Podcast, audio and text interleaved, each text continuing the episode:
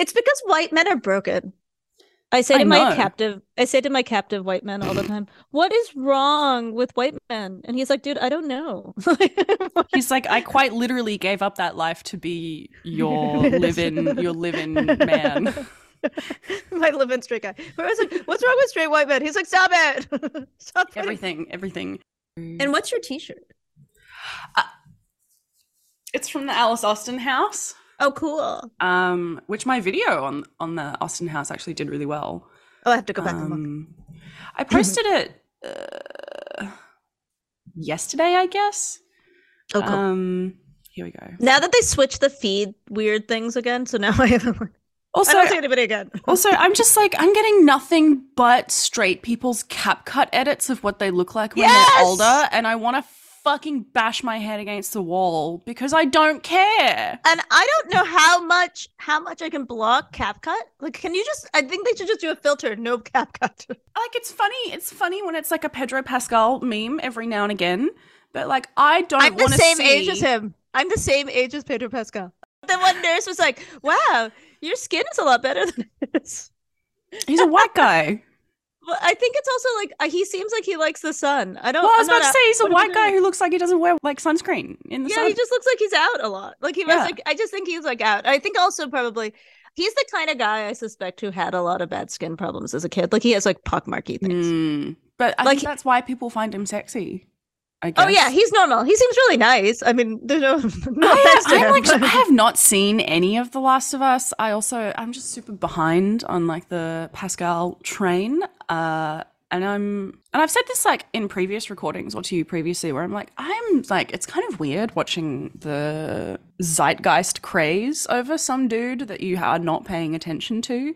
Because Like, like, I, I remember when it was like, Cumberbatch and you know like that era from like a decade ago and I was like fully into it right I was a big Yes. Sherlock fan yeah, um us too. Us too. gay undertones for yeah, me. us too. Uh, us yeah. too. Even if he's like really weird looking, I, I think mean, like But also, did you see all that stuff that came out about okay, him like let's on stop. TikTok? Let's stop for a second. Let's stop for a second. Um, because this is good. This We is went a good right into drama. I know. Okay, let's stop. Let's stop. Okay, welcome. I really blew out my mic. Welcome to the Art Lust podcast, where we make art accessible. I'm Sophie. Seema, if you'd like to support the podcast, please rate, review, and subscribe. We love seeing your ratings. We love reading them. We Seriously. read everything anybody gives us. Oh my god, should we? Sorry. Yes, let's do that. But let me say this first. we want you to subscribe, particularly on Apple Podcasts, because that's a Mm. great way for other people. Lots of people use it, know about it. We'll take Mhm. it on Spotify. We'll take it anywhere, but Apple Podcasts, do it. Also, please consider supporting us through Patreon. A dollar a month, and we will virtually come to your studio. If your studio's in New York, we might even like come to your studio. Yeah, you go into a raffle love- every month, gang.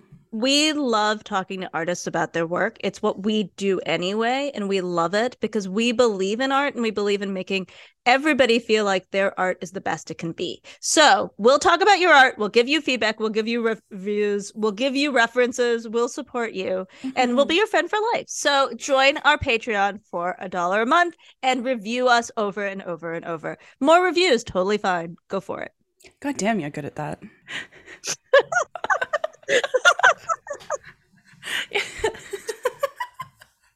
I'm always such a robot when I do it. I'm like, yeah, nah, gang, give it up, give it up. Come on, give us some, give us some cash. But we do Uh, love people. That's why we love talking No, to you, but you're so like emphatic and passionate about how much you love art.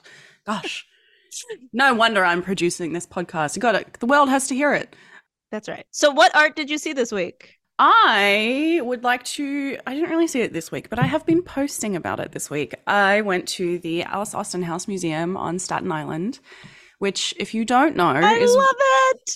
it's one of the actual, uh, like one of the only uh, heritage listed uh, New York pre Stonewall LGBTQ sites of history. And for many years, the museum did not have mention of Alice Austen's sexuality or the fact that her partner, Gertrude Tate, lived with her in that house for like 40, 50 years, like at the approval of Austen's family. Like her grandparents loved Gertrude Tate, like they loved Austen's lifestyle, right? Uh, so I went and I met with the educational director who found me on TikTok. What the fuck?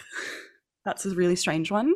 Just like real world kind of art spaces finding me through TikTok is really strange. But I was looking at lots of photographs of old lesbians, basically. And on my shirt is Austen's girlfriend uh, before Gertrude. Her, her name is Daisy. She was really into cycling and she did world cycling tours. And she owned a gym. What a So the- butch.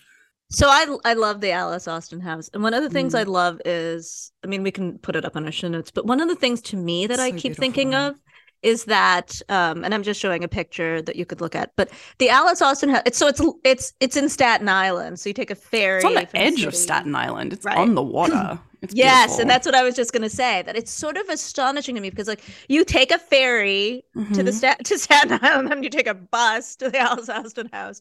Or I guess you Mhm. take an Uber, but I took a bus. But like, you go from what is our world, you know, like our time, and then you go to where it is, and I find yeah. it. I find I like it's like it's at this outpost, and so in some ways, I always think like these these women were almost like homestead, like what we think of as homesteading. Of course, it wasn't Totally. right because it was She, all like I mean, she had people who also like worked for her. right right right right right but to me one of the things i think that's really i love about that space and like that view that i just showed in that picture is that Mm. she, you know like i imagine them like standing in this house like looking out at the water Look- like you can being look at the at edge Manhattan. it's crazy You can and you can see like all of Manhattan. You can It's see the whole skyline. view. I just like imagine view. being a 19th century lesbian who like instead of being in the hustle and bustle of the city and being kind of like pulled every which way in terms of your identity, you get to live like in relative kind of peace. You get to live like with your grandparents who are like, I love you and your girlfriend. Like, isn't this just so nice? And they You know, have like a beautiful so front yard by the water, I right? I know. Like- it's such a pretty place. And it's sort of ah. weird because you're there and they're like, Am I still in Long Island?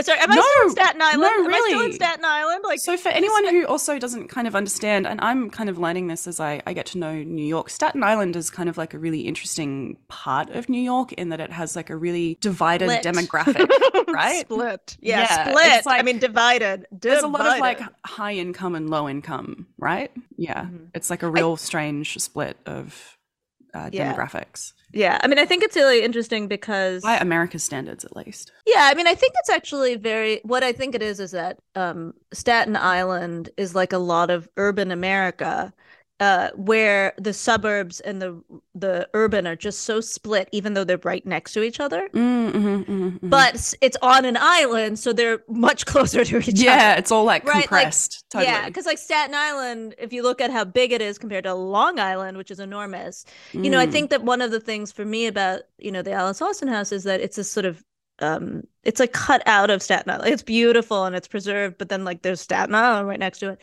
But it reminds us that like all of these places we were in looked different, Yeah. right? They just were different. So I also really love what you said. I want to say it again.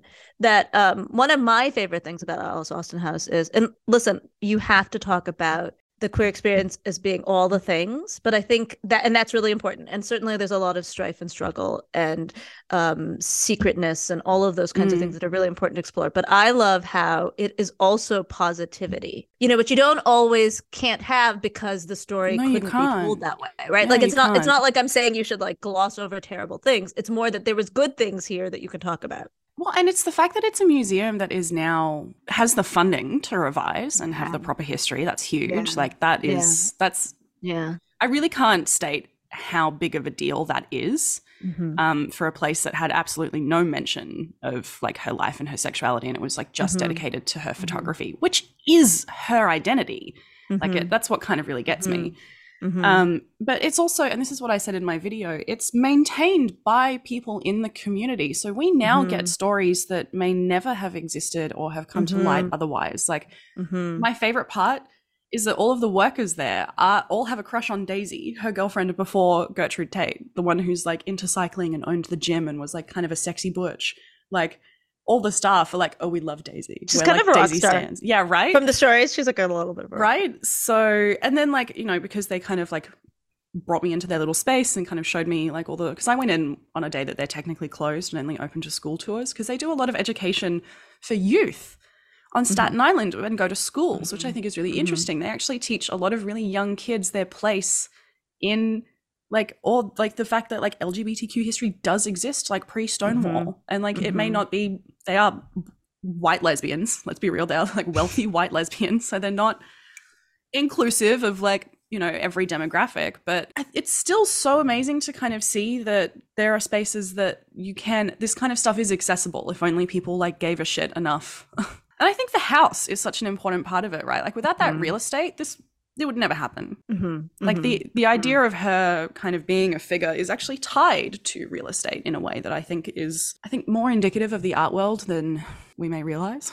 Mm-hmm, mm-hmm. I will say though, um, to go back to the wealthy white lesbians, I will. Yes. The thing to me also, Staten Island is markedly more white than a lot yes. of parts of the regions around New York City. I know it's not, you know, like I know that like it's not the it's not the hippest part of New York City, but it, it's but it is also a lot whiter. It's a lot older. Mm right? I'm looking at the numbers. It looks like it's 75% white. So for a community like that too, to hear for about New white York. lesbians, yeah, yeah. Um, but to hear to hear um about white lesbians is it makes sense, right? Like you want to hear about totally your own stories sense. sometimes. Totally, yeah. totally. What art did you look at this week, Seema? So I looked at art only sadly digitally mostly. Um That's but half of my life. I know, me too. But I've been like, so I'm really obsessed with, and I want someone to curate a show about how contemporary artists use images of cell phones in their artwork. Mm. And I dream of somebody doing this show. I dreamed of doing the show once when I worked in museums. Um, maybe somebody will pay me to do the show. But I, I think that part of the reason I think of it is because I, I've noticed there's a marked lack of cell phones in artwork that shows like basically what I would call genre scenes, scenes of everyday life in the contemporary world. Mm. And so, what I find really interesting is, though I am sure that I would be stunned if any of these artists don't have a cell phone. And so, what I think is very interesting is when an artist chooses to use a cell phone in an image, why they put it in that position. So, somebody like Erin M. Riley, who's one of my favorite contemporary artists who works in tapestry, um, mm. and I mm. put a lot of these, I've been putting up pictures now on Instagram for fear that TikTok disappears. And uh, M. Riley, her work is about her self portrait. And so in the contemporary, it's like it's a portrait, but it's also a really a, a, like kind of a discussion of what life is. So the mm. phone is a part of life, right? So she's taking a picture of herself in the mirror Mm-hmm. And the phone, she creates a tapestry of an image that includes a phone. But the the image, what I think is interesting is it includes the phone because the phone is what she's the phone picture is what she's making a tapestry out of. Mm-hmm. The physical object is in the frame, but the frame is made by that physical object. Uh, just sorry, you've had you can see that my wheels are turning since that you yeah. brought this up, right? Because I'm just kind of I'm mm, gathering my thoughts. Um, as because you know how I've been reading the social photo, yeah, um, yeah, and I uh, thank you, uh, Joe, for your recommendation. Uh, many episodes ago. Joe Minnick, go back yes. and re- go back and download that episode. yes, um, I'm thinking about how in this like rise of the ubiquitous kind of use of devices and phones and like photography and all that kind of stuff, it's like faded away out of fine art in a way. Um, which, like, of course, we know why, right? Because the idea that any kind of art medium, ubiquitous and accessible, like, devalues it in some way, which is just kind of like my favorite criticism that people throw around because it's so silly.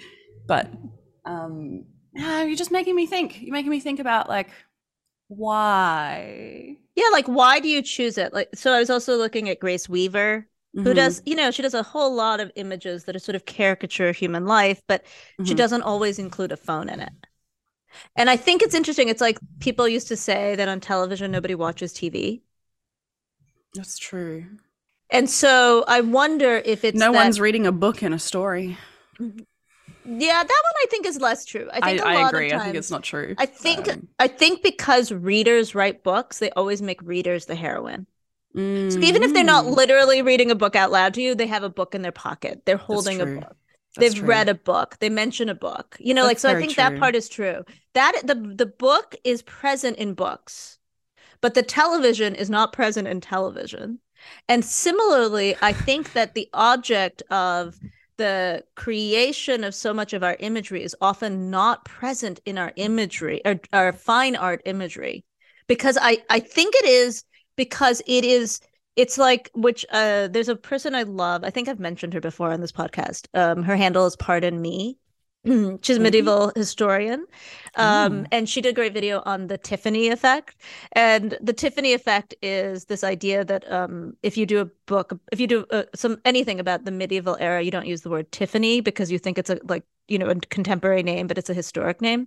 Mhm. And she proved that it is a historic name, but like it's not completely true because there weren't that many Tiffany's in the past. There were a lot of Tiff. Uh, Theophanias. It comes from Theophania. Mm. Um, so like there was a lot of those. And so Mhm. part of it is that like the past is often a little bit different. And so yeah. I think that the part of the reason that people so that her video aside about the Tiffany effect, I think that the Tiffany effect is why a lot of contemporary artists don't use cell phones in their imagery. They omit those because the fear that this work won't be uh, universal, that it'll sit us with a time that is like Mm. You know, like it's almost like this ana- anachron the desire to be anachronistic in the no, future, it's true. Evergreen content. evergreen content. And I think, um, and so, and when they put because it, it's like when you see old phones and stuff in TV shows, and you're like, "Oh, that's an old iPhone." Um, yes, an yeah. old iPhone. But if you saw like a really old thing, you probably wouldn't notice. Yes. Yes. Like the just the. but if I, think see that like a really early, yes. like, and especially like the the UI, like the old like iOS, you see it, and you're like, yes, I know. My daughter. green were- text messages. Ew, it's before the blue iMessage era. Like I've totally been through that watching TV, and it Um, feels very uncomfortable. I think it's yes. the discomfort of it. We were watching Casey Undercover, and there was something that she had, and I was like, "Dude, poor Casey." oh my god! Wait, wait. Sorry, we've just done a photo theory in my brain. so in the social photo, they kind of talks about how you know the content that we create now kind of gives us this sense of nostalgia for the present moment. Um, Mhm, mhm. And I'm kind of wondering, is there like an uncanny valley period of like Yeah, I- looking so at that's the my past? theory. Yeah. That, that's sort of my theory about the phone. That the phone, the fear of the phone being not uncanny Valley. You look, you've done it again. You've led a horse to water. Mate, you're so good at that. You're so good at just like leading me to theory. like, here you go, here you go. we do it together. We do it together. Um, yeah. So that's my art this week, uh, which does Mm. take me to the TikTok drama. You know, so my TikTok drama for this week is not a drama, but it's driving me insane. CapCut. CapCut is making me like so, so I haven't been able to so this week I've been working and um away from like I'm work from home but I I was working in a place that had terrible Wi-Fi and so therefore blocked TikTok. So I'd only watch very Mm. little of it if I was sitting in Mhm. one little room with next to one Mhm. little window. Um and so I mostly just would record a thing and then turn off my cell phone Mhm. coverage. So I barely watch it but every time I'd get on it'd be CapCut. They're really pushing it. But now that Mr. Chew is on TikTok, I kind of want to do a video where I like crash into the frame. I'm like, hi, it's Sophie here. Can you bring back pinned comments, please? Oh my Can god. stop Pinned- pushing fucking CapCut? So, but can you explain to me what what was the what what why did they take it away from us? Pin comments. Why'd you do that? Like what what was the like UI? What's the UI UX problem? I think it's I think it How- honestly why was it is making you lose money? I want, like, I need to yeah know. like what but i think it's actually i think i know so my thing about the pinned comments is because like i the other day did one about um donald trump and the oh, did you? God, I missed that.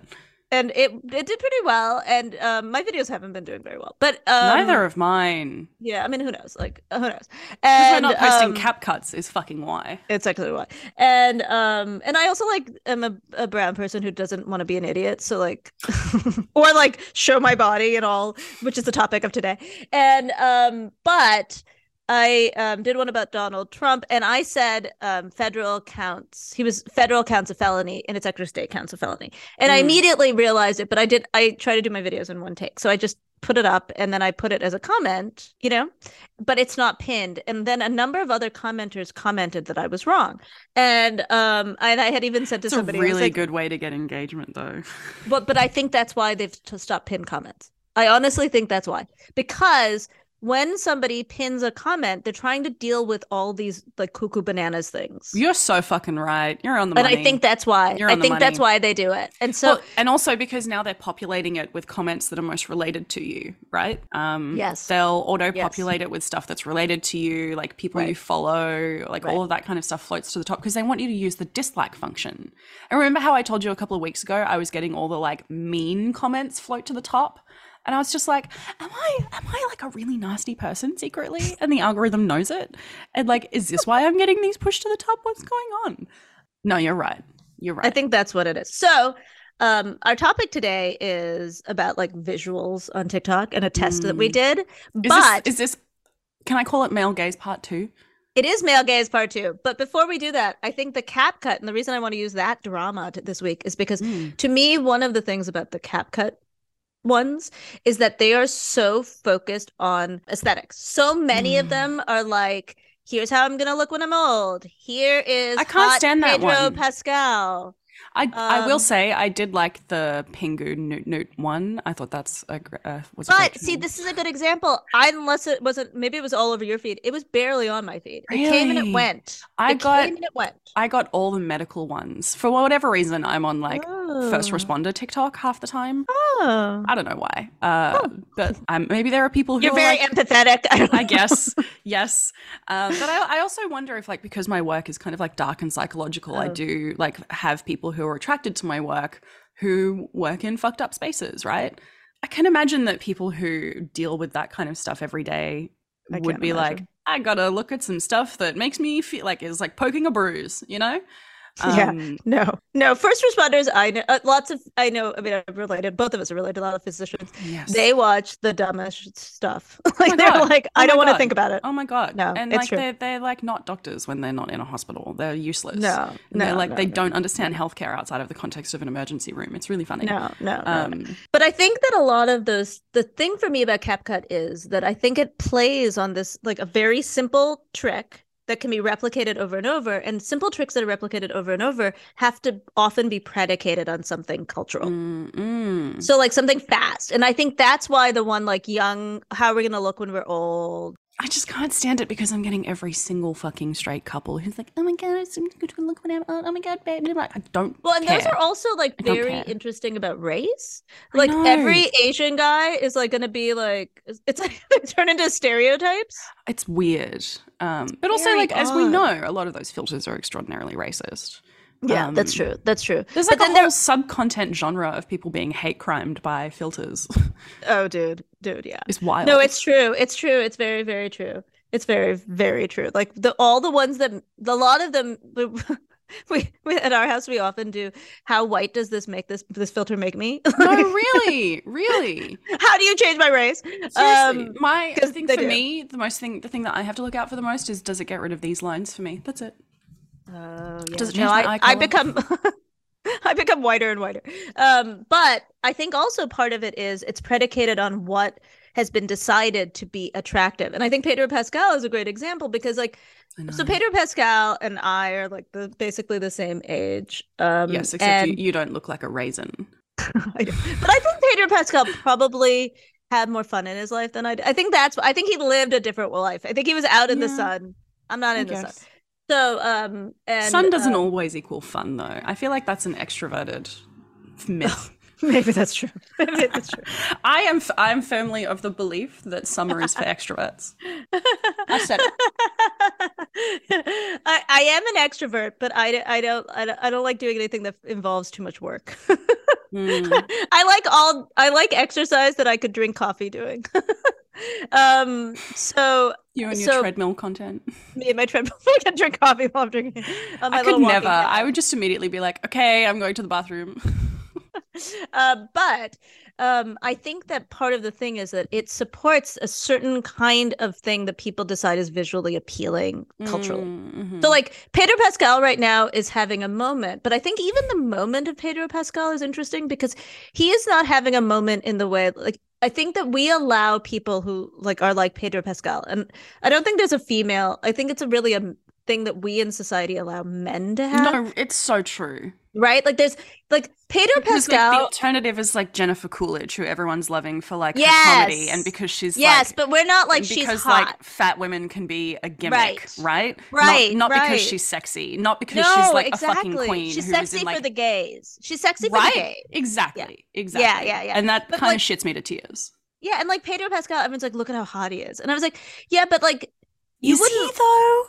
I mean, he seems like I like I I don't I, I will never in my life, as we always say on this episode, I will never in my life meet Pedro Pascal. There's like zero. Never instance. say never. Never say never. You never know. Okay, Pedro never know. Pascal, if you would like a guided gallery tour of any museum, I have done it for famous people. I'm happy to do it for you. I just want to. I just want to him, talk to him. I just want to fight him about art.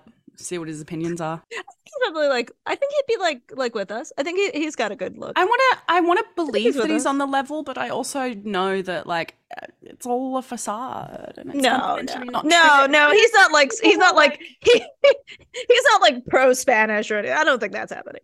But he, he's not like I'm into the monarchy. That's not Pedro Pascal. But Let's. I would not. say that um, Pedro Pascal, to me, as somebody who's like his age, Mm. and like he- I look at him and I think, you know what? You're a guy who wanted to be an actor, and you knew you were gonna be a character actor because like you're attractive, but you're not like handsome. Yeah. That's what I would think of him. But the internet has put him in a position, and I think you know, like all these cap cut memes, like him eating. It's like they have decided that his he passes. He passes into hot. He is not handsome. I don't hear a lot of handsome. I hear a lot of daddy. hot, yeah. Yeah. cool. But he's not the and but then also interestingly enough, people who look like Chris Evans, which I I was saying to somebody the other day, Chris Evans looks so much like he could be from the west side of Cleveland. Like And I've even seen him in real life because he's shot in Cleveland. A lot of famous we've seen a Mm. lot of famous people because they shoot in Mm. Cleveland because it looks like it could be any place. So we've seen a lot of fa- famous people in life, but he is the kind of like normal look. Like he is like handsome, right? I think he's so boring looking. He's so boring looking. He is like my daughters and I are always like, oh, he looks like literally he went to is St. like Ignatius. Captain America core, you know? No, like- he looks like so many people. I like. I was like, they don't eat like him, so they're not like him. But his face, he could be like a million guys. But but it just depends on what ethnicities you grew up around, Yeah. right? So that's why I think Yeah. like. But um, but like people like him or people like I don't know who's that guy. That guy, I find him truly annoying because he left because he left his wife so he could like screw models. Um, he was um That Cyclops. could be literally anyone. I know he was Cyclops and X Man, and then like No you know, I hope that he ends up alone. I always hope for those men that leave their wives who like saw them through becoming famous, and then they leave them for hot women. I hope that they like end up alone and dead. Um, I honestly, I wish that upon most cis hetero straight men who like use women in their lives. that's what it to, is. like, it is, and Pay like, their you know, rent, build. I their just don't even know how they look at their kids. have their then he got- children. He got some model pregnant, and he like raises all these kids together, and I don't even know how they look at their kids. How do they have sons who know that they're gonna have happy lives? I just anyway, like I don't understand Obviously, how like someone like Alec super- Baldwin can like look at his older children and be I like, I'm gonna go take care of my triplets that aren't from your family now. See you later. Totally, totally. Like, these men, these men, I don't know, but um, he was Cyclops and X Men. But he's another guy who's like just class. He's like he looks like what we think of as the norm of attractiveness. Mm. My point about this very long rant is that they can never be Pedro Pascal. They can never be in cap cut like that. Yeah. It's because what what the what apps do and what the TikTok drama right I think is men who can pass out uh pass into what is thought as hot. So they've passed they're allowed to be seen as culturally attractive, but they do not follow the norms we often set. Get to be in this interesting liminal position. fanny if there is ever a gym bro listening, highly unlikely. But also, like, take note. I mean, I do walk on a treadmill. You I know. walk on a treadmill. I mean, you may be attracting some gym folk out there, but who knows? just like take note. The people who take off are never the the, the gym dude with the abs. It's like the weird No, alien looking true. Benedict Cumberbatch it's who, exactly like, is it's exactly it. It's androgynous the weird. and weird. And then it and then it became like Adam Driver because there were a bunch of like white girls who didn't realize that like Jewish boys could be attractive. He's not Jewish. And no, but like the like the rise of like Andy Samberg and oh, like dudes A- with like long yeah. faces. But Adam and, Driver, like- I don't think is Jewish. no, he's not. But Yeah. then the, but there's like a whole trend of people being like, "Oh my god, the weird guy is attractive." It's like, no, you, you actually just like people who don't have traditionally European faces. So this is what my daughter and I were talking about. So I've said this many times on this podcast. The East Side of Cleveland's super diverse, Mhm. and um, so my daughter and I were talking about this. That part of the thing we think is that like these people who get to have this free pass of being really cool, it's because people in a lot of America have never seen X. Mm. So I grew up with like a lot of people who were certain kind of ethnic groups, and so like Mhm. Romanians, and but they like were often like like full or whatever. So like you would talk to people and be like like that was a common thing, right? So like but they would never see someone who was Jewish, Mm. which we think is like amazing, right? Like like Mm. my father worked at a Jewish hospital, like I know I grew up with a lot of Jewish people or they never see anybody who is Puerto Rican. And so these people who they find really attractive, like Adam Driver Mhm. or um Pedro Pascal or Mhm. it's or like Andy Samberg or who's somebody else. Jack Black, like literally anyone who Black. doesn't fit the mold. Like Jack, Jack Black, is Black. having like a fucking renaissance right now. People love him again. I know. And but Jack Black is like I He's like in a new going Star to- Wars movie. Yeah, but like I remember going to my um like reunion. I one of my friends was on the reunion committee. I never would go to my high school reunion, but I went to Mm-mm. like one I of the gave guys my school grew- the wrong email because I did not want to go back. so I'm not going we back. went and like I didn't even want to go. And one of the guys I grew up with who was really like he was funny in high school. I was like, oh my god, he turned into Jack Black. There you go. There you go. I was like, look, I'm not gonna say his name on here, but he grew up and became Jack Black. And I was like, oh wow, that's funny. He's Jack Black now. Um, but like I think part of it is that there the, there's a starvation in our consciousness for people, but only men, Yeah. only men, yeah. only men, a different sense of beauty. I do think it's true in women, but I think that But women no, it has to be like Salma Hayek, like kind of over, like kind of. It has to be like ex- yes, ov- like Overly overly, sexualized. sexualized, but also like larger features, like larger breasts, larger butt, Yeah, that kind of yeah, stuff. And that's yeah. one of the Well- reasons I think she was like so popular in the Zendaya. nineties, right? I think like Zendaya is not Zendaya. Zendaya. Is it Aya? Mhm, It's Zendaya. My mhm. kids always I correct. I know. I just said K.C. Undercover. Um, but I think it is isn't like in the nineties era, man. Oh uh, yeah, yeah. But I think for the women, and so this is where I think there's a really different norm. So for the men, and this is before male gaze is about women. Yes. So, but let's talk about the men. There's this idea for diversity that's hot, right? For Mm. so they're just hot. Pedro Pascal isn't hot for a Latino. yeah, yeah, yeah. That's true. right? Benedict Cumberbatch isn't hot for a Brit. I don't know what he is. Oh my god, I still want to talk about the TikTok drama about him. Okay, let's do him next. Let's go give us. Uh, but I think for So the fucked up. women, I want um the women, and this is I did a video about this about beauty. I had a vi- picture of um six people who are sort of like Jaime Pressly or Margot Mm. Robbie, and I said one of the seven of us is does not conform to American beauty standards. Mm. So it was six women and me, right? And one of the things I found hilarious is that, like, because I was, I had that picture up for a long time, and a lot of people were like, "You're starting to look like Margot Robbie." You're like Indian Margot Robbie, That's so funny. Actually, and so I jaw. I mean, I guess we're human. We both have eyes. I don't know, but we both have Um, face holes. Uh. I think actually it is the jaw. I mean, I do I think think that when I started seeing you it, have like high cheekbones. Yeah, I know? started seeing it too. I was like, I was like, how do I start looking like Margot Robbie all of a sudden? And she was That's like, because you lost your mind, mom. And um, but but the, somebody said because you said they said you're the India Margot Robbie, that they said for women what it is is that you are pretty for, and so Yeah. I am not. Margot Robbie doesn't look like me, right? Like I look like her, You're pretty for an Indian girl. You're Right, pretty for a fat girl. Blah blah. Blah. That's blah, right. blah, That's right. So for Yeah. women, and that's the male gaze in society. That is the male gaze that we cannot allow a woman to be like. You cannot ever be a Pedro Pascal. Jennifer Coolidge is so cool for the gaze. But she's know- like a perfect example of like the polar opposite and how it exists for women, though, right? Because she's like, she is consumable in a sexual way, pretty for like no one, essentially. Um, I'm Yes, actually right. surprised that people are still giving her fucking jobs in the industry, considering she like will not get rid of her gut. God, I love her so much, or her jowls. Like, I do too. I do too. I do What too. a and she fucking baddie. dresses. She dresses to prove that they're still there. yes, It's amazing. She's not like hiding she- anything. And like all of her interviews where she's like, I fucked a lot of guys. Like, I don't care. Like, I just love her.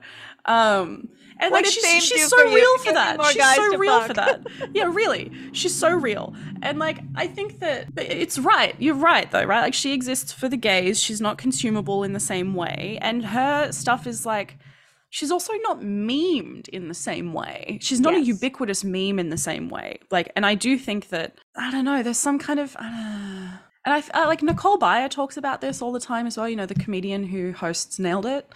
I listened to a couple of her podcasts, um, and she kind of talks about how, as a comedian, as like a woman who's working in the industry, like male comedians, they have what she calls um, gonna wait until you're not holding a hot liquid for this. Um, Oh, no. so ma- male comedians have what she calls chuckle fuckers. Uh, yeah, see, that's why I waited until you put down the hot drink. um, because like they can go on tour, they can do a show, and immediately just find someone who's like, "Oh my god, I love you, you're so sexy." She's like, I only ever get gay men coming up to me. Um, and like I never have anyone approach me after a show or in any kind of context where they're like, "Wow, I think you're really hot. Let's go to a hotel room." Like never happens to her. And I think like it's really kind of interesting, right? Because like even someone like Tina Fey or Amy Poehler who do have that kind of status in the industry and they are like skinny white ladies, I still don't think they would have been no. treated with the same kind of like reverence No, that like no- men get in that kind of industry, right? No. well, Um, it's like I have an irrational dislike of Ed Sheeran. That's not irrational. My kids are always like, "Mom, you like in, like I have like a dis- like really dislike him." And no, I really want to punch him in the face. Yes, but it's because he's so no. He's like, I mean, like he is just a guy who puts out like every day. Like, is he just like the jeans that were on the ground? You know, like he just he looks like he's wearing the jeans he like fell on the floor. You know, and he's like also he just like he looks like he's just so red all the time and so like he's so English looking. It makes me want to punch him in the face. Well, that part is true, but I just for me, it's the banality of him. There's I nothing inherently wrong. It's a, it's actually not about him. It's about the fact that society allows him to just look like that, whereas Rihanna has to wear a dress. I mean, and I was saying, I was like irrationally, right? Like, I mean, come on. Um, but But Like, then there's was- like someone like Lewis Capaldi who owns it, and he's like, "Nah, I'm a sack of shit."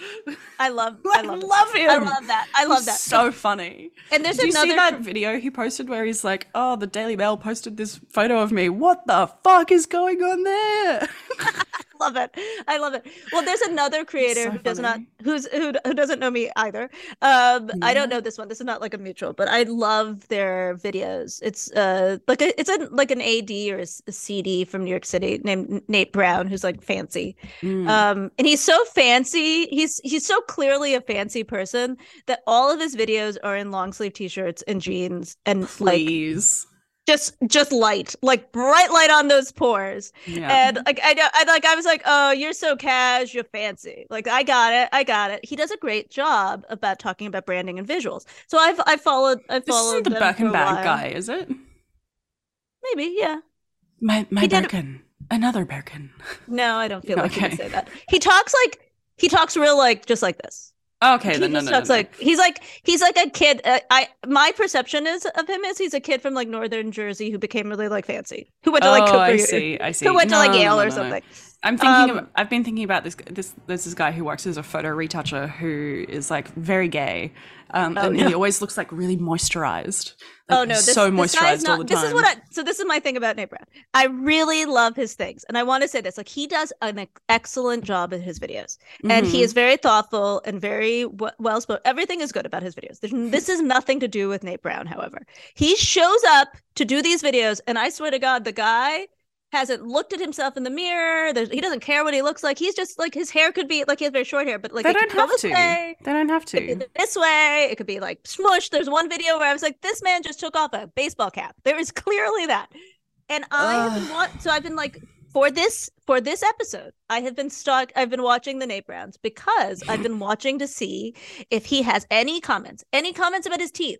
His teeth are fine, but they're No, as fine as mine. There's, his teeth are uh, just like mine. Like not like he is not like you know. Uh, he's not going to get criticized in white. the same way. He's Not never going to get criticized in the Not same one. way. His pores, like you can see his pores. Like there's pores. He's not using beauty filter. This guy No. not doing that.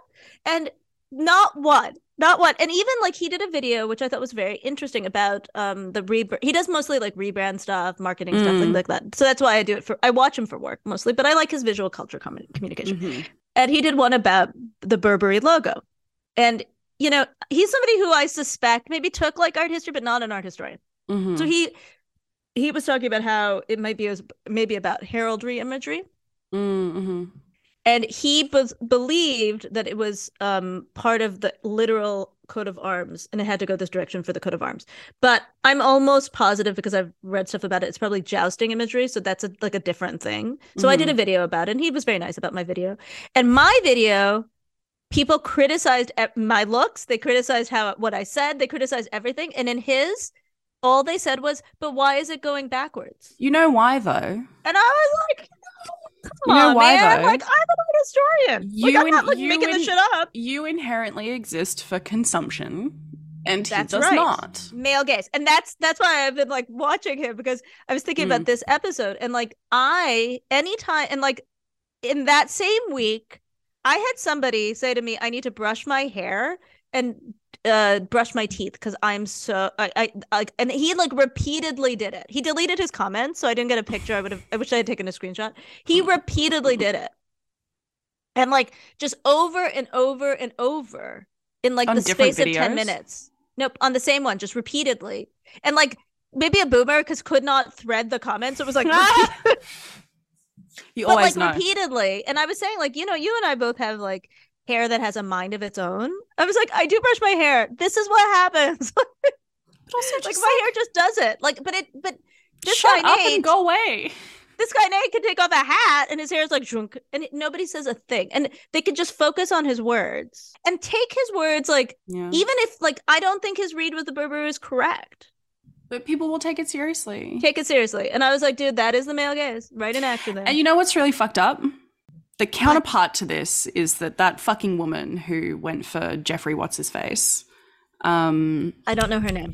I, you cannot remember her name, but you know who I'm talking about. Her name starts with N. I don't remember, but we all know exactly who I'm talking about.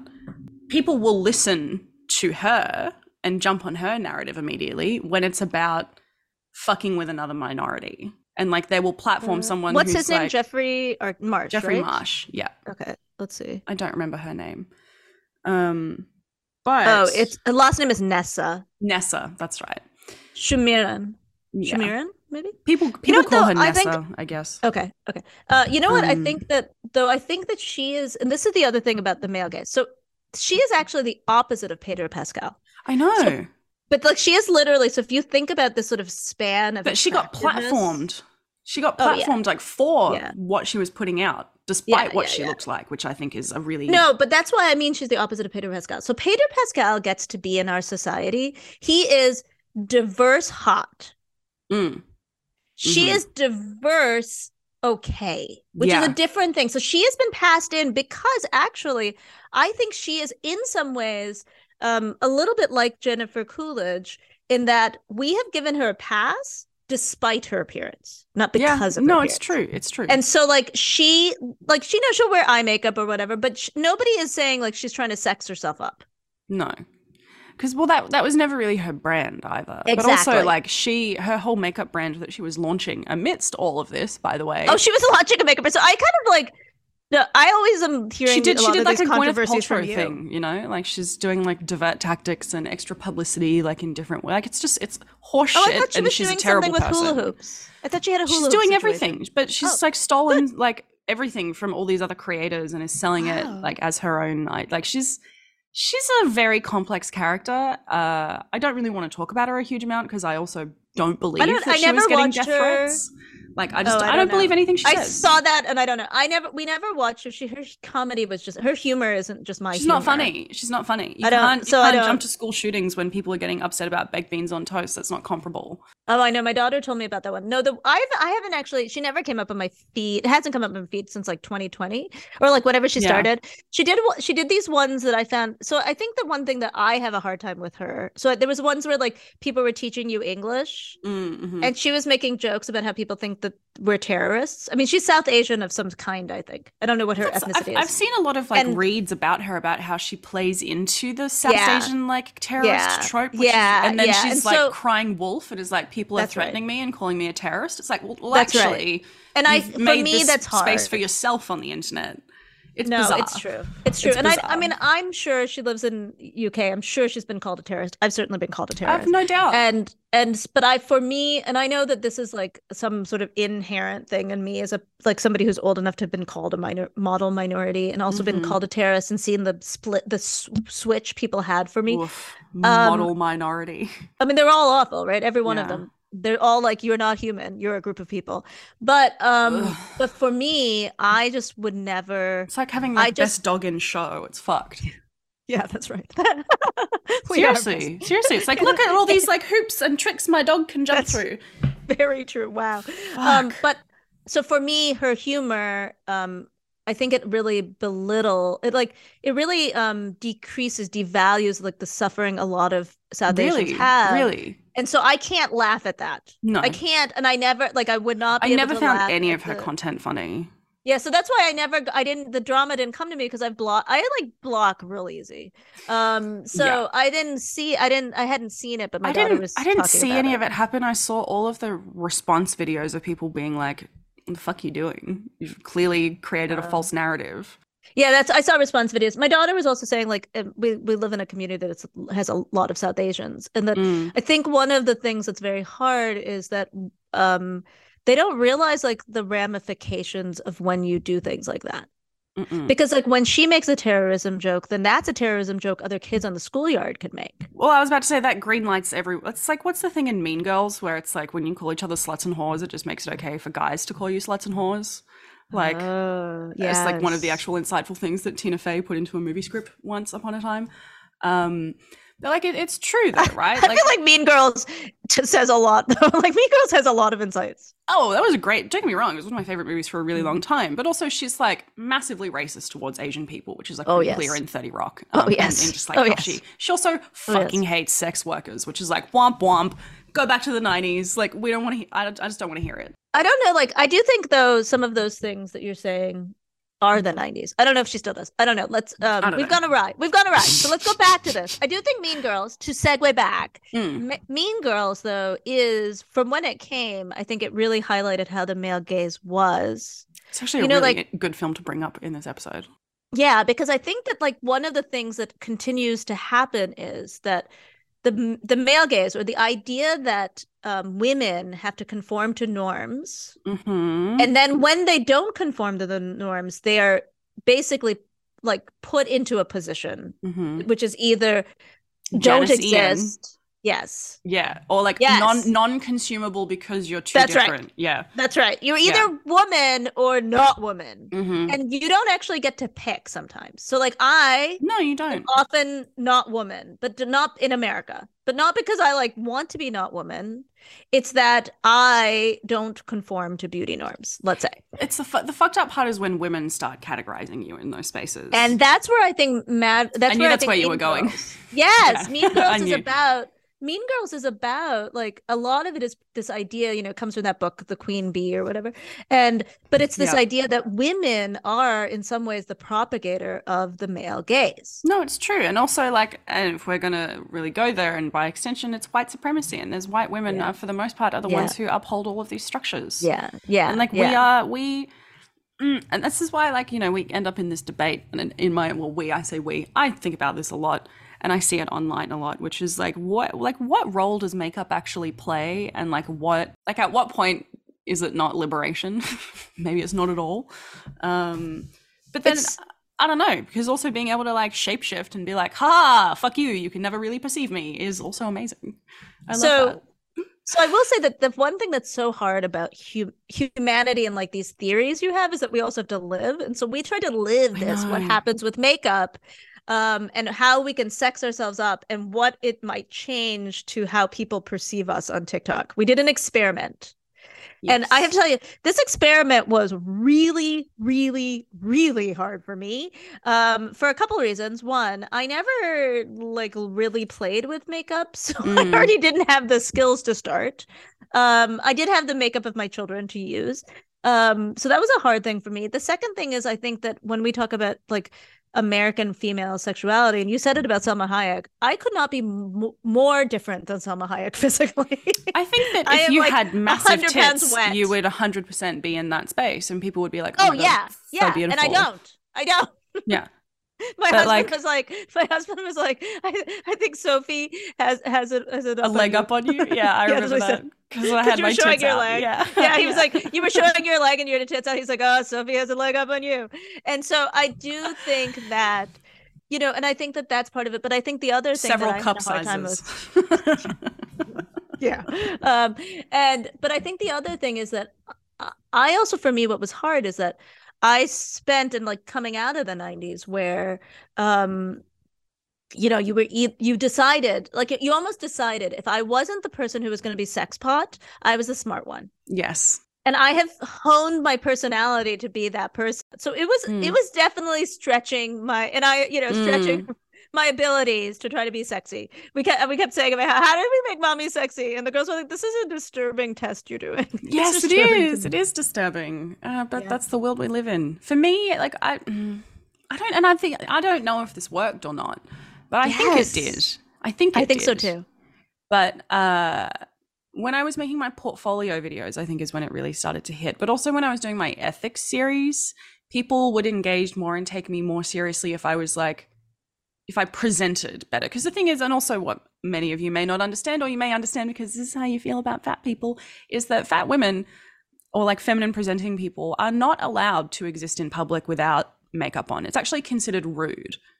And I, I understand that this is kind of the same for women, but like as a fat person, especially in America and like white culture, you can you cannot go into a public space without makeup on without it being considered a social faux pas Right. because you because you are not playing the game. You're not playing into being consumable because you're already right. you're already not a part of the male gaze. You already don't exist. You already know you're wrong. So if you're not wearing makeup and if you're not performing a certain level of femininity for consumption you like i have had like men in my life like at events when i have not bothered to like put on makeup or anything have like walked past me and seen me and then later in the day be like oh, i didn't see you around i'm like i do not exist to you because i'm not attractive and i can see it in the way that like you behave and it's really transparent and it's really kind of embarrassing like it's It's embarrassing for them. Like the thing is, they don't. Well, yeah, think that's what I mean. human, right? Yeah. No, exactly. And it's like I have even though even though like the specific person I'm talking about was like, "Wow, I've never seen anyone make the work that you do. I thought that your tintypes were fake because your skin tone is so good." Like immediately kind of a kind of a compliment, also kind of a neg. Wow. Yeah. Yeah. Um and that's him like talking about his insecurity though, right? Yes. Sure. Yes. But then, like, same person is like, "Oh, I didn't see you around." I'm like, "My brother in Christ it was literally in front of you. Like, I you were talking to someone else, and I was standing next to them. I was right there."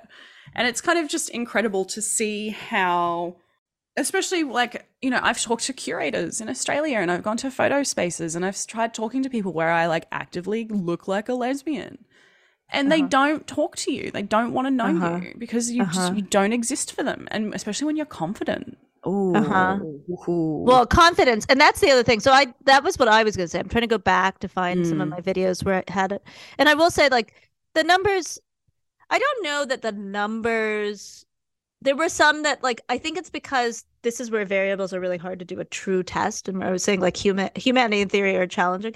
especially when we don't know the variables of the algorithm. Like, it's too hard. Exactly. Exactly. So I don't know because like sometimes I did ones like where um I'm trying to find this was a little while ago that we did this test. But like where I would put on full makeup Mm. and um That was like a month ago.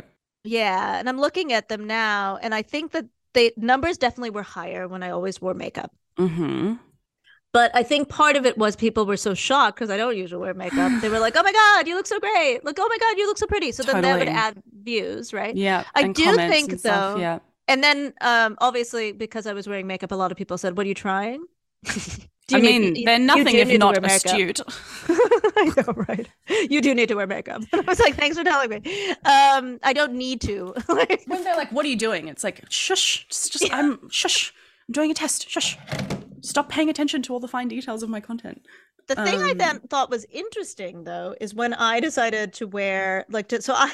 I'm always cold, and so that's why I'm always You're always in a sweater. covered. I'm Yeah. always in a sweater. Yeah. um and um i always have like something you know close to me but i wore tank tops Mm. and that i thought was the most interesting part of it that i found that people didn't mention anything about my looks and i would sometimes have no make this was like part of what i was trying to test But out that also would have made you like psychologically more accessible to people. exactly fascinating. Yeah. exactly so the tank top ones i'd wear a tank top and i would make up or not make up but the tank top ones did really well but did not have comments it was clearly sub- subliminal Mm, mm. But the other Mm. thing i, I no, because like decolletage is a point of access for women. Yeah, like right. historically, that's like a that's like a sexualized space. Um, The thing I couldn't do was seem ditzy. Like I was going to do that as part of the test. mate, But you I couldn't could if you fucking tried. I You're could not smart. figure out how to. Oh. Sorry, but. I also like have tried. I've spent so long trying to like be articulate because I'm Asian and they always think I don't speak English. Mhm. Um, despite the fact that many of them come from countries that were not part of the British Empire, and then my family was speak English. Um, a couple generate, few generations. wow. White people. Um, but I, I couldn't I couldn't figure out how to seem dumb because I do think that like one of the things that um men really that part of the male gaze is that visualizing that your looks are beyond what's in here Mm. and then you support it by not being articulate by being Mm. deferential and I couldn't figure out how to do that. I did I smile more. I don't think you... I tried to smile more. Ugh. Yeah, no, I get that. Um, I don't. I don't think that. I don't know if it's worth diving that deep into it because like, so what about you? Do you feel like that worked for you? Would you keep doing it? Well, I, the thing is, the thing that, like, what I know about how the algorithm works, apparently, is that it pushes your content to your followers first, and if it performs well there, it goes out and out and out Yeah. and out into the algorithm. And I think I like that branding of like the camera and the dark light and the portfolio stuff worked really well for a few weeks. And now I think I've reached a point where my followers like, I don't care. So I need to like kind of mm, figure out a, a system.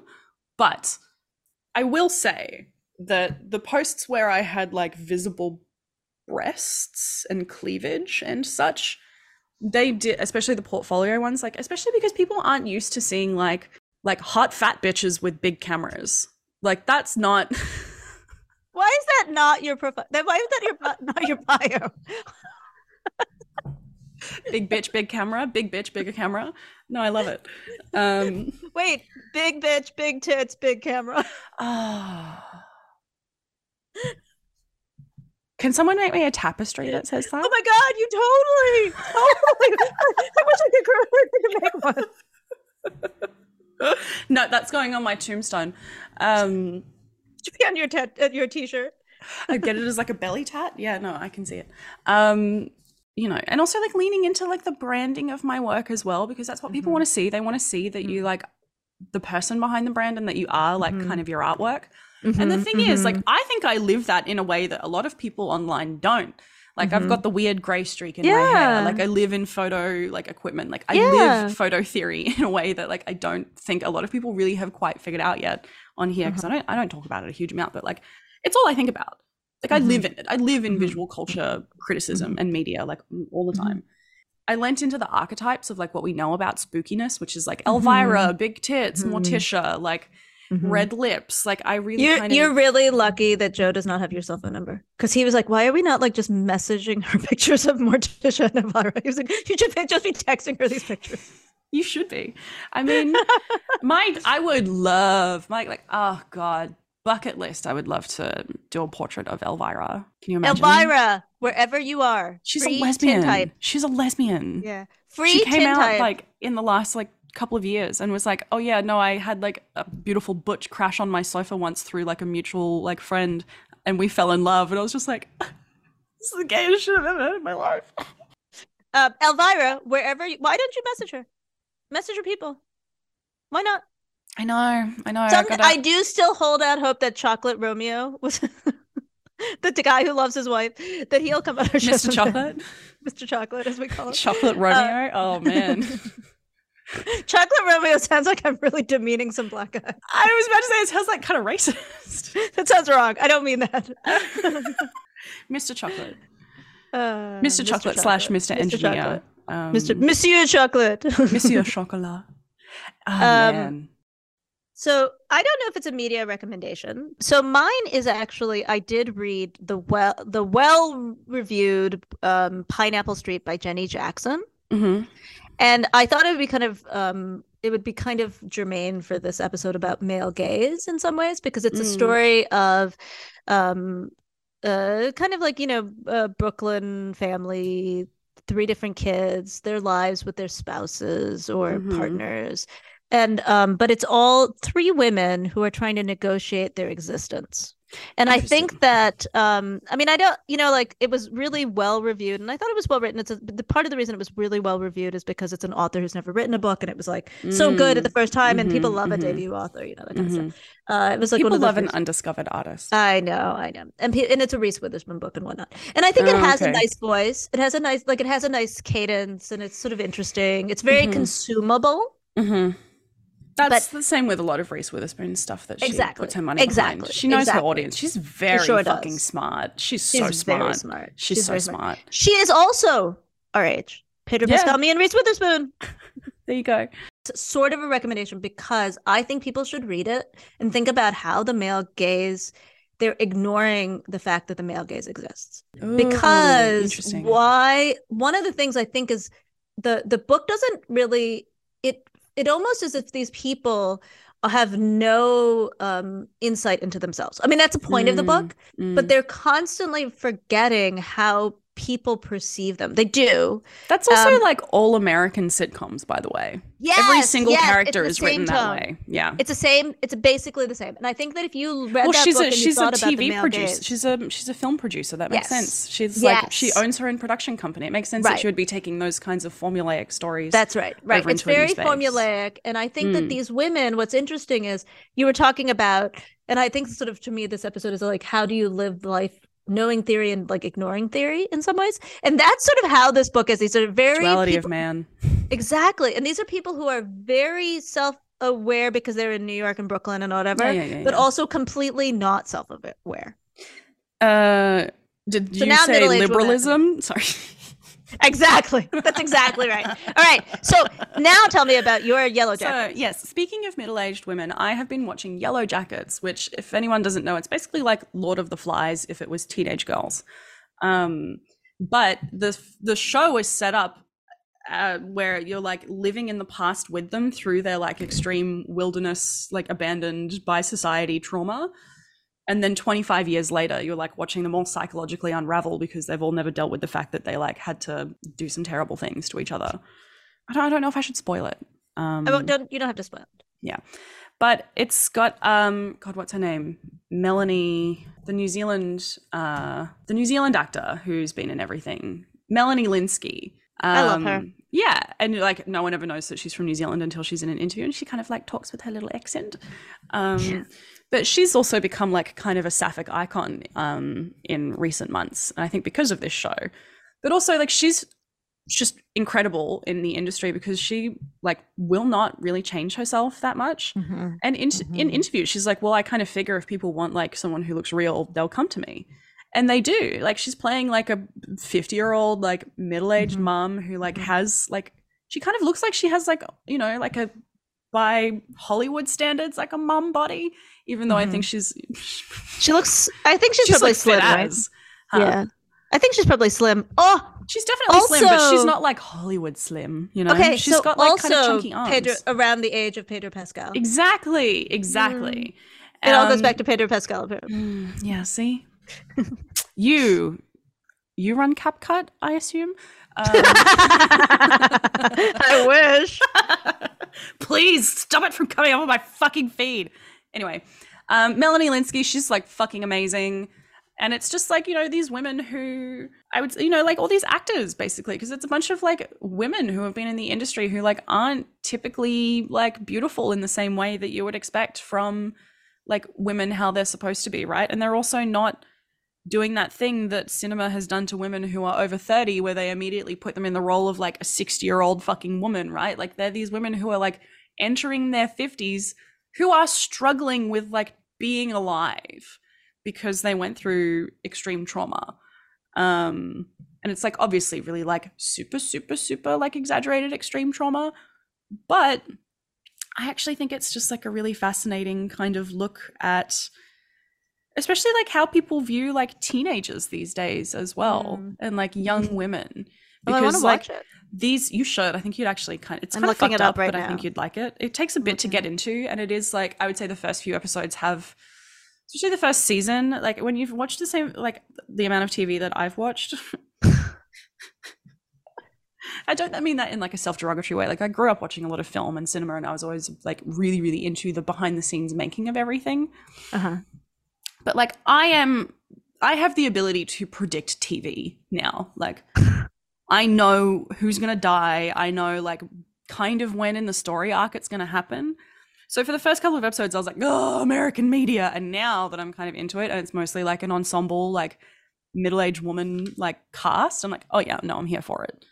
Um and also like all the young women who are playing them as teenagers they're good actors and they like carry it really well and they carry being Yeah. like 17 18 in a way that makes sense for kids now Interesting. Um, i don't know if i'd show it to your kids They see every. They've seen everything. My kids have seen it. They're, they're always like, because now that they're teenagers, they they've seen they've seen so much more than I probably have seen. true Um, at their age, certainly. It- But I, think i would that, recommend it that sounds like a good one for this show too, because I think that for me, the reason there's my media recommendation and yours is that what I think theory so far episode is that you have to live your life Mm, despite mhm.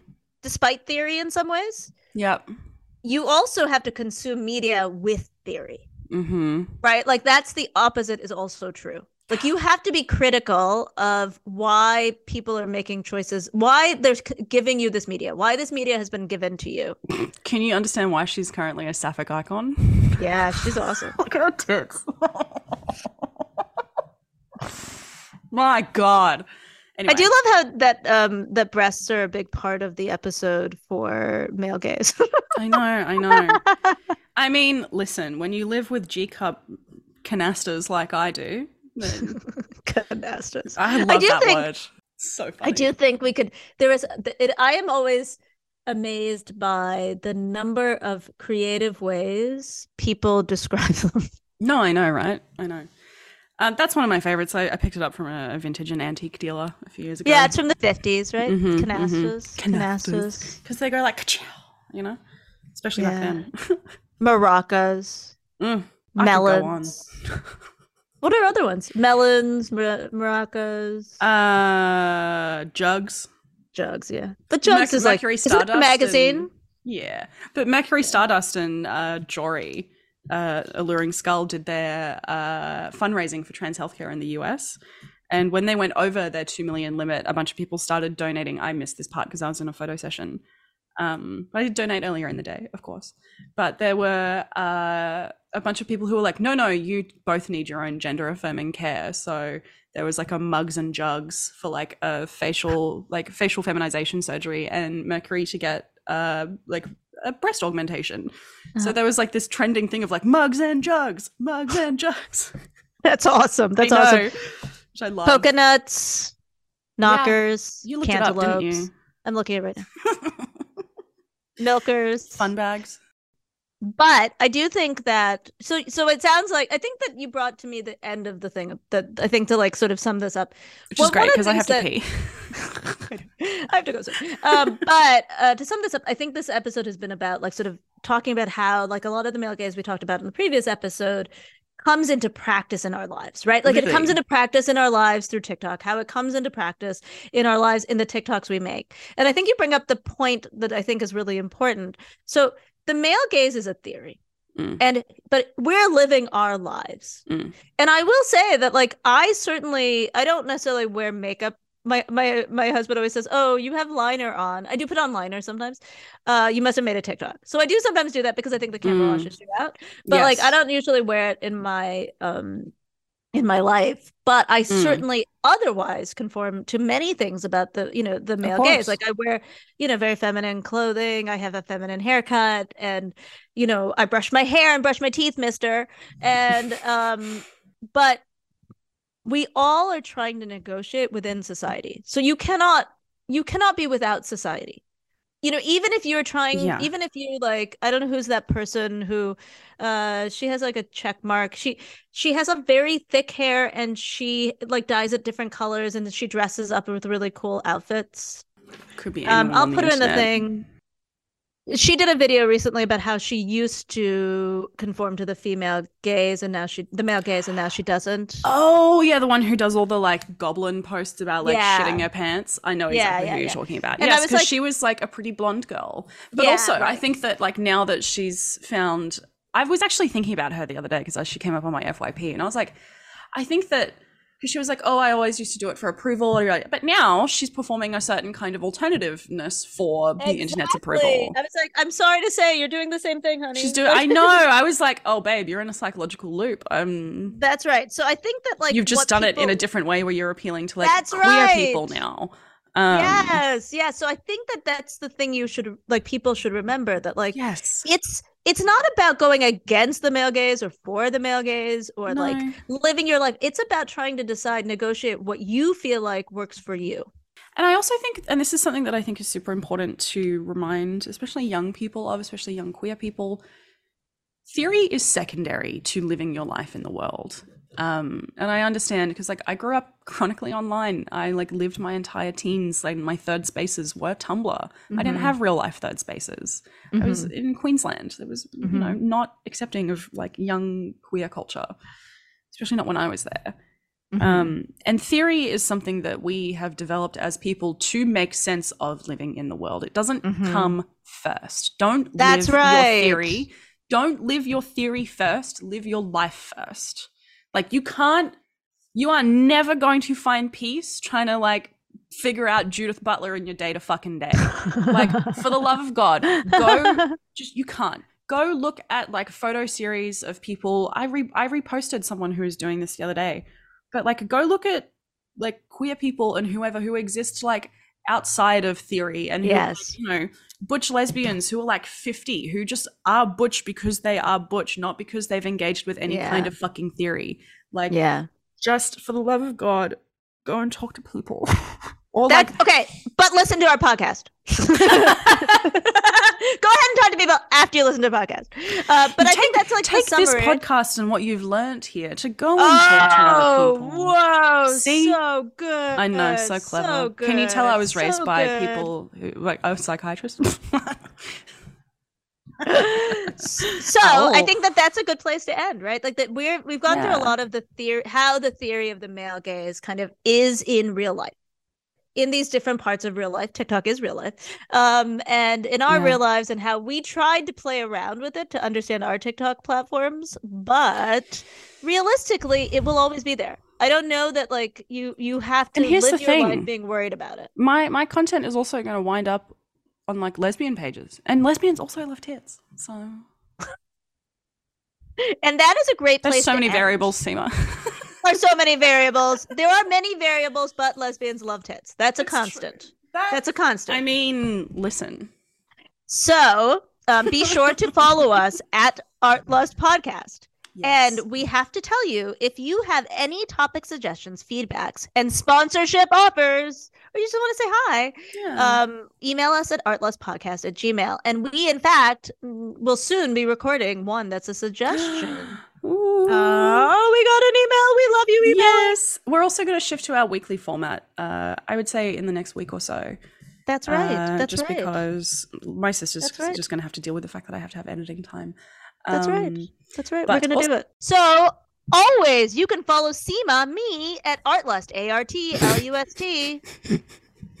so if anyone who hasn't figured it out, Seema does that so it's not weird when I spell out mine. You can follow me at Darkroom Varmint. Darkroom, spelt how you would expect, V A R M I N T, means vermin, because I used to call myself a darkroom rat, but it just doesn't hit the same way. And eventually we will have an Art Lust podcast page on whatever platform we, we end up we will. on. We will. We will. We will. And let's we talk about uh, TikTok next week. Okay, sounds great. Talk to you everybody later. Thanks for listening. Bye.